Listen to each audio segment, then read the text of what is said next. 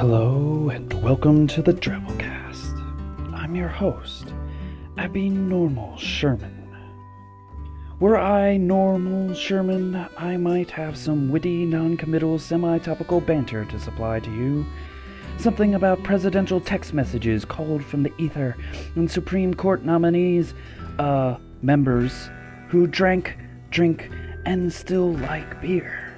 Because I, too, like beer. Suffice to say that the Drabblecast is a weekly audio fiction magazine that brings strange stories from strange authors to strange listeners, such as ourselves. Strange listeners. That homage to the fringe individual has always turned a key to some dark and special place inside of me the void of imagination. You see, in complete nothingness, all things are possible. Time can stand still, pigs can talk, and reality TV stars can become presidents. And knowing that is madness. It's nice to know uh, we're not going mad alone. We're coming down to the final stretch of our Kickstarter campaign at the Drabblecast, and nearly 500 of you have contributed. That's over 500 mugs, tentacles, and pins we now have to individually package and ship to you by hand. To pass the time, I've been going back over some of our old episodes, and I came across my first Drabblecast love, To Whatever, by Shannon Garrity. I first heard this story when it aired back in 2014. I was driving through the Wrangell Mountains range in eastern Alaska. The Wrangells are almost entirely volcanic in origin, including the second and third largest volcanoes in the United States. At over 14,000 feet, Mount Wrangell itself is still active. Alaska will humble you, folks. There's an energy there you can't escape, a sense that something ancient and powerful lurks below the white snow caps. Never have I felt so small and so in awe. John Denver even wrote a song about these mountains. It's called the Wrangell Mountain Song. Driving past these black Goliaths that pierced the clouds, it was only appropriate that I dipped into the Drabblecast Lovecraft lore. To Whatever was the first Lovecraft Month story I'd heard from the Drabblecast, and it struck me because it echoed the conversations I was having in my own head at the time. Conversations between me and that dark special place inside, piercing the clouds in my mind. Conversations with imaginary friends. Friends from the void who demand the impossible of you because in their world, in that void of imagination, all is possible. I think we might all share this love hate relationship with a darkness inside. It's like a saucy roommate that makes an awesome curry but never washes the dishes. And much as we learn from whatever is the antagonist into whatever, the real lesson of life is to laugh. Because life, no matter how dark, when read as a comedy, is filled with impossible laughter. And laughter made possible makes the heart grow fonder. The author of this story, Shannon Garrity, was interviewed for one of our Director's Cut specials as part of our relaunch pre launch, and we've added monthly Director's Cut specials to our Kickstarter stretch goals. We're also cooking up some new monthly themes, just like Lovecraft Month. That's part of our $50,000 stretch goal. Now, folks, we never anticipated raising this much money when we started our Kickstarter. It seemed impossible only a month ago, but thanks to so many strange listeners from the void, all things are possible. And that is what the Drabblecast never fails to remind me. What does it remind you of? Let us know on Facebook or Twitter, and don't forget we have a strange newsletter that you can sign up for by going to our website, www.drabblecast.org. Until next time, this is Zimmerman, aka Abby Normal Sherman, reminding you that we all go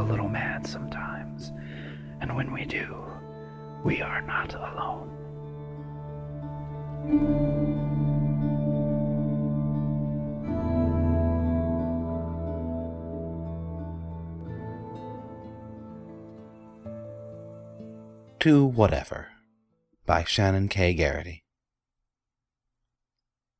To whatever lives in the walls. Please stop taking my half and half.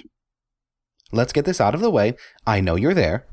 Don't think I'm unaware of the scrabbling sounds, the walls creaking from your bulk, the way my razor in the morning is never exactly where I left it last night.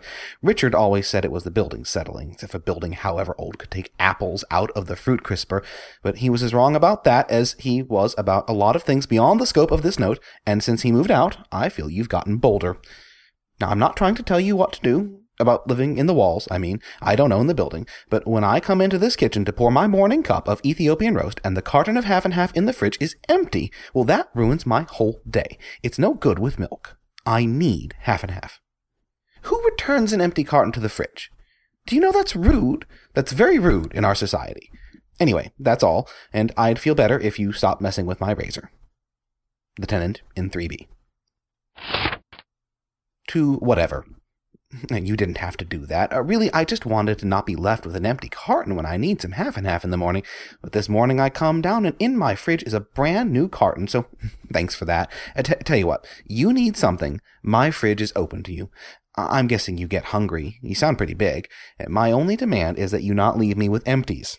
I've got my needs too, you know. And, you know, maybe you can do a little shopping once in a while or whatever it is you do. Ethan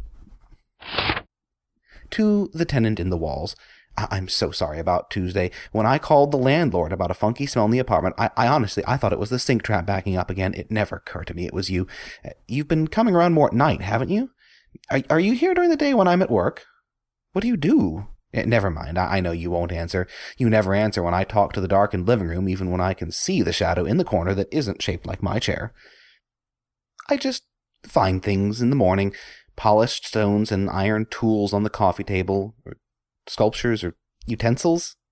Is there a, uh, a use for the knobs, the spikes, or, or fresh apples in the crisper? And on Tuesday, the super found clumps of hair and scales under the sink. I told him it was a friend's dog, and he gave me the no pets lecture, but I don't think he believed me. He left in a hurry. I hope I haven't compromised your safety. You must be worried about the same thing, because every night since Tuesday has been quiet here. I understand. Uh, probably you have other apartments, other buildings? Or is this your only home? No, no, forget the questions. I just wanted to let you know, if you happen to pass through and find this note, that the super has not been back, and I will not call the landlord again. Uh, I have, however, purchased family-sized bottles of several shampoos and conditioners, uh, which you'll find in the closet outside the bathroom, along with the towels, and if I happen to hear the shower running in the middle of the night, I will not get up to investigate. I- I'm sorry, but the smell was starting to cling. Sorry again, Ethan to Wall Guy. You may have noticed that today I rearranged the living room. The love seat is now behind the sofa. The small lamp table is next to the love seat with just enough room for a bowl of apples, a gallon of milk, and several beers. The Golden Globes are tomorrow evening. I was going to watch them with someone, but there was a cancellation. Never mind the details. I uh, so I will be watching alone on the sofa with my own beers. If anyone sits behind me, I won't turn around. The red carpet coverage starts at 7. Ethan. Hey there. Amazing race again tonight? You bring the beers, or whatever it is you bring. You know, in, in the green bottles? That salty undertaste takes getting used to, but it's got to be at least 7 0, so no complaints. I'll be home at the usual hour unless uh, something comes up at the library, but I don't expect any trouble once the senior book club meeting clears out. I'll be ordering a pizza, so don't panic when the doorbell rings. Last week, when the Thai delivery arrived, there was that sudden stench, like a skunk exploding in the kitchen, and afterwards I found symbols scrawled in damp charcoal all over the walls. The parampakan pineapple fried rice I left on the lamp table disappeared while my back was turned, though, so presumably you don't have anything against Thai. You just get shy around people, huh? Well, anyway, anchovies on your half. I know how you like it. Be not quite seeing you. Ethan. Hi! Just a heads up. Tomorrow I'm getting drinks with the new guy in 4C, and no high hopes, just being a friendly neighbor. His name's Willem, so, you know, grad student in physics or something like that. Cute accent. I helped him carry boxes of books up the stairs, and you know how I like a fellow reader. So, uh, basically, I-, I have to take a rain check on Parcheesi night. Maybe Thursday? Later, Ethan. Hey, sorry for coming in late, early, whatever. Hope I didn't wake you up. Leftover soda in fridge. Please clean up slime trail in case of company. Good to get out of apartment sometimes, right? Fun. E. Hey, Roomy. Willem says uh, he's been having vivid nightmares about a five dimensional city where cats with clown faces pursue him through Klein bottle alleys and nip at his legs. He showed me the little bite marks all over his calves. I only bring it up because it sounds suspiciously like those places that sometimes appear during the commercials when we're watching TV. You remember last week, and I had Hulu on, and it switched away in the middle of a Geico ad? A five dimensional Catman city. So I assume that was you changing the channel. It was, wasn't it? Well, I'm cool with having it on the TV, but the dreams are freaking Willem out. I don't know how it is where you're from, but around here we don't change the channel in people's heads. Oh, and have you seen that crystal spiral you gave me a while back? The blue one? It's perfect for unclogging the washing machine downstairs. Your roomie, Ethan. Roomie, look, I, I apologize for missing dinner. I didn't know you were making spaghetti and trapezoidal prisms. I'm not very good at reading those runes that only appear on the bathroom mirror, you know. They're backwards, and also runes. Yes, all right, I did promise to be home for dinner, and then I didn't, and that's on me. I'm sorry. I'll make it up to you. But it's unfair for you to take it out on Willem. Last night he woke up screaming and babbling about the city again. I tried telling him to ignore the man face cats and get to that green mandala neighborhood that's always hovering over the iron bridge because it looks like it has nice bars, but he just stared at me. And now he's in a mood, and I don't think he's even noticed the mark branded on his back yet. There will be hell to pay when he sees that. It's immature of you, is all. He doesn't need this. He's got to defend his thesis next month, and his car broke down. He's under a lot of pressure, is what I'm saying, without getting teleported into bad neighborhoods. Ethan. Excuse me, it's none of your business how I know what Willem screams in the dead of night. That's not the point. It's not. Your roommate. Milk, cereal, life or grape nuts, no sugary stuff, and no gray flakes in a pouch. Half and half. Bananas, frozen peas or baby lima beans, beer, gelatinous ovoid things. I'll be out for a couple of days, and you never clean, so the least you can do is pick up some groceries while I'm gone. E. Hi. Do not panic. But, slight problem you may need to be aware of. And now that the medication is keeping Willem's night terrors manageable, and we found a hairdresser who's a wizard at covering that white streak in his hair, he's had space to think. And now he's asking questions.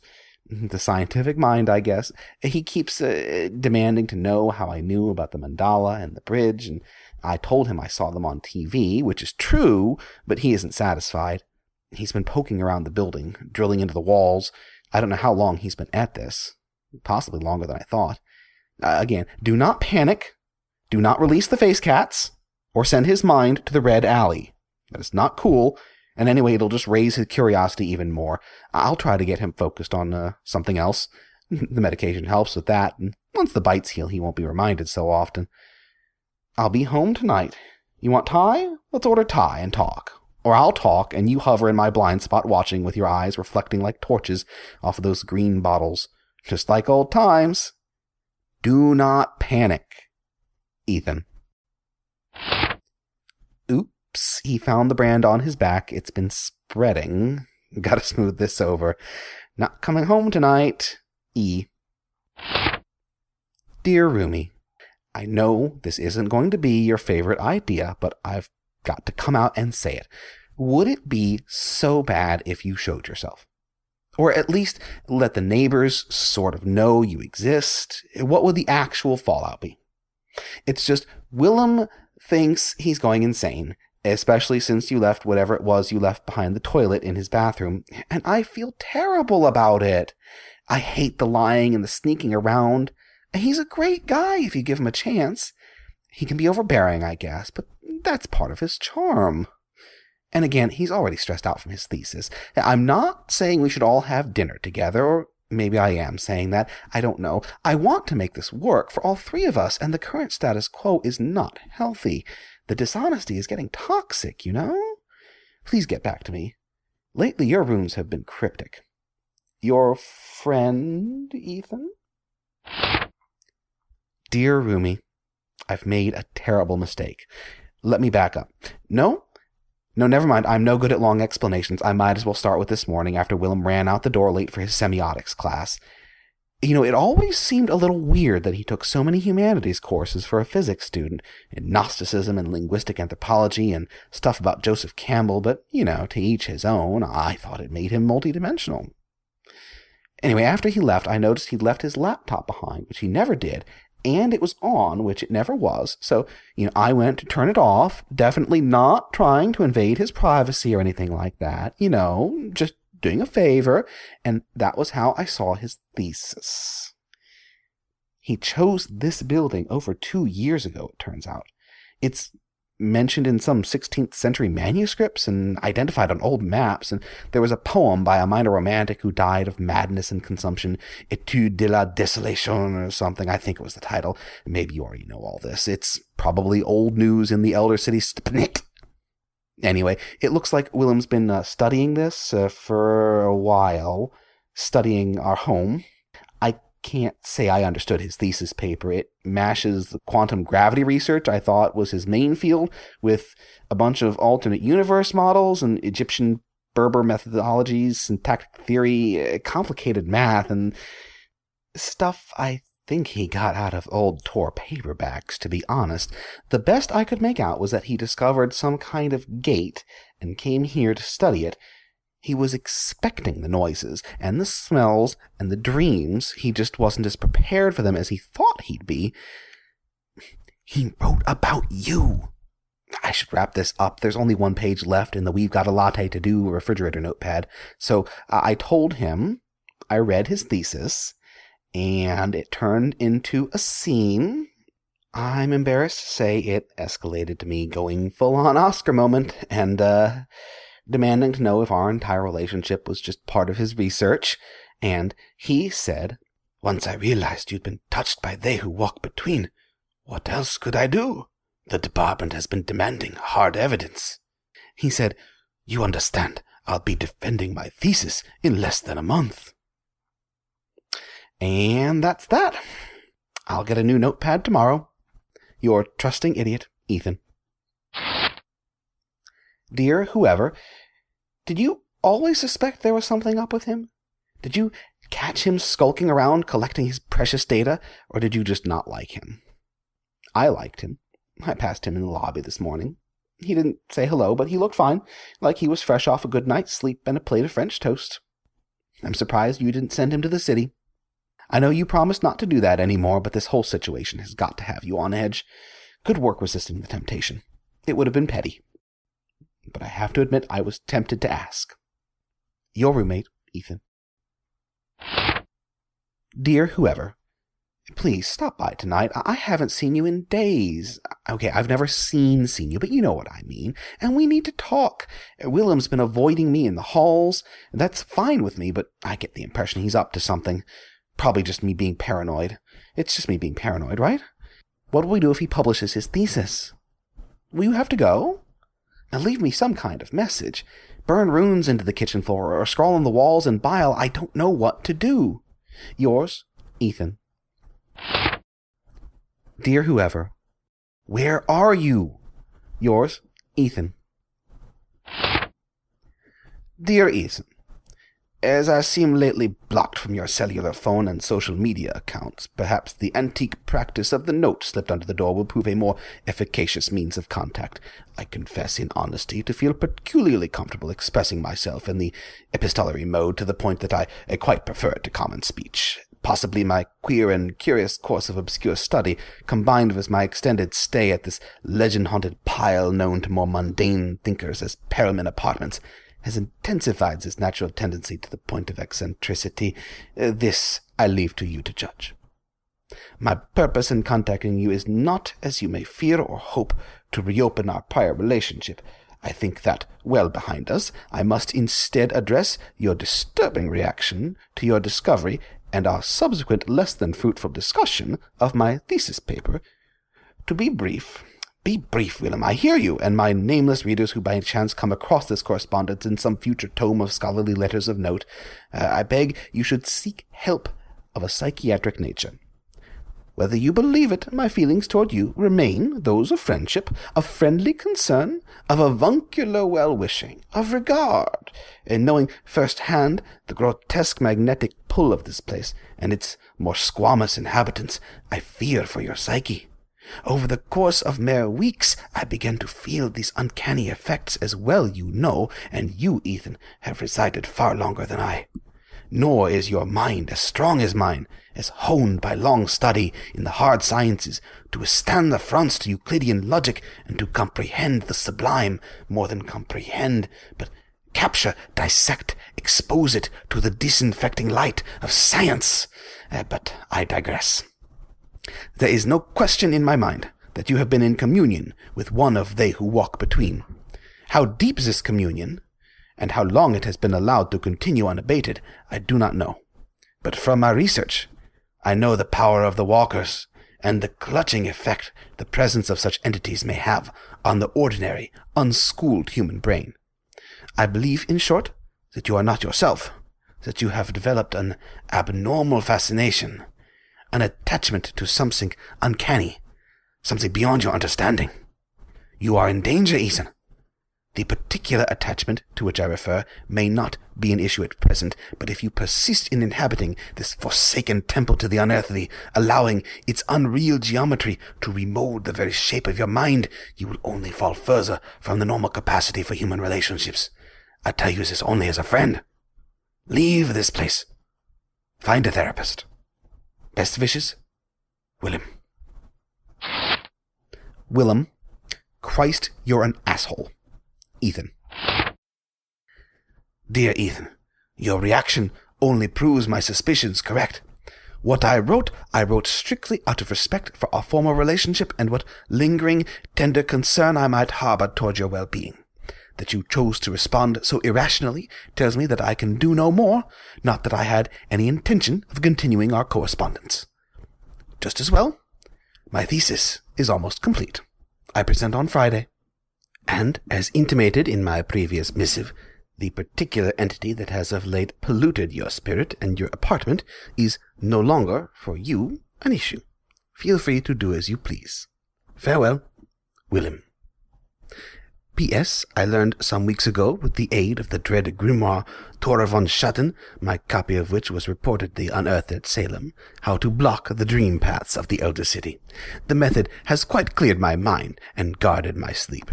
I may be willing to loan you photocopies if you find yourself troubled by similar afflictions from another of they who walk, as you doubtless will be if you stay here.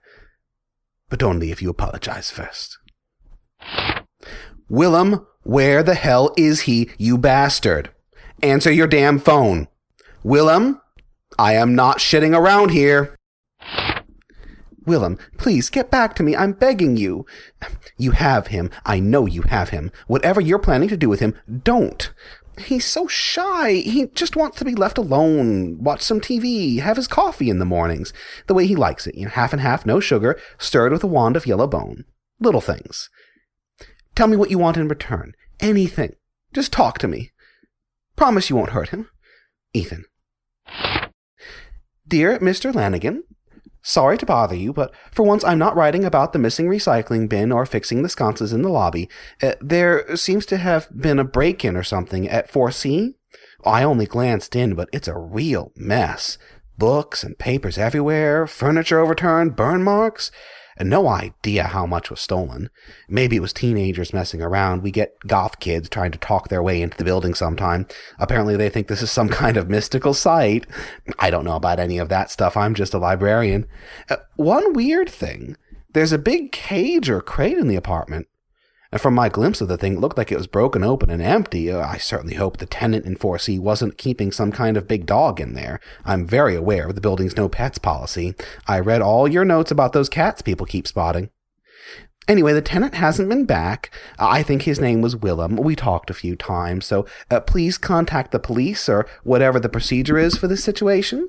As a resident, I'm concerned for my safety. Your loyal tenant, Ethan, in 3B. Dear you, let's hope this teaches both of us the importance of communication.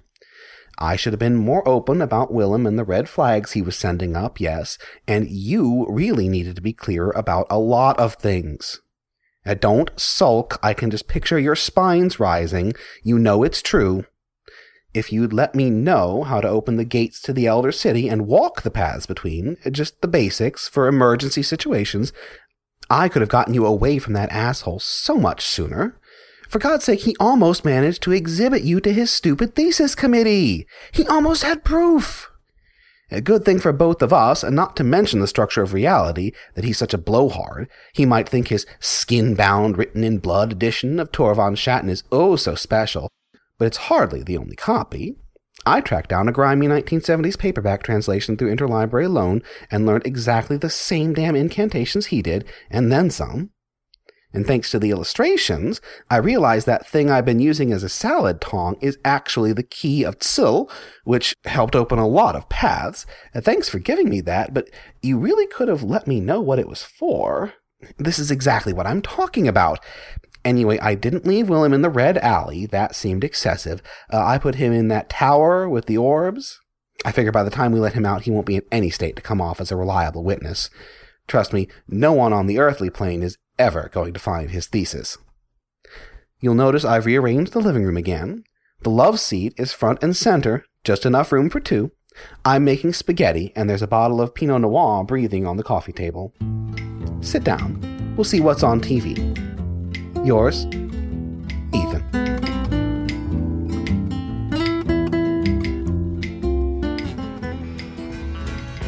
Sunday and it's raining in Alaska. Seven days I haven't seen sun.